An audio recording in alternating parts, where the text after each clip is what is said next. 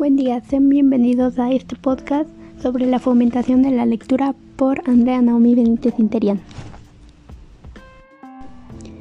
El hábito de la lectura tiene múltiples beneficios tanto para la salud como para el ocio.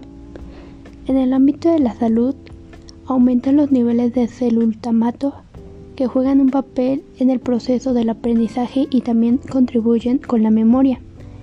Esto evita así enfermedades como el Alzheimer. Y en cuanto al ocio,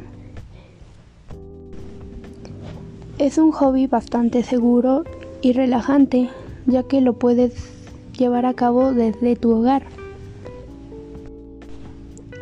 En la lectura te puedes divertir e informar, ya que puedes leer libros sobre algún personaje o sobre un tema de tu interés que sean divertidos. También en la lectura puedes experimentar muchas emociones como la tristeza, la emoción o la felicidad. Y también puedes vivir historias a través de los libros, ya sean de ficción, romance o terror.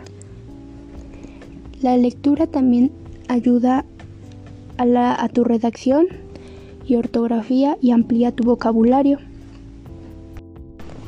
Estos son algunos de los beneficios de la lectura, pero existen muchos, muchísimos más. Por eso es importante leer al menos 20 minutos al día. Gracias por tu atención.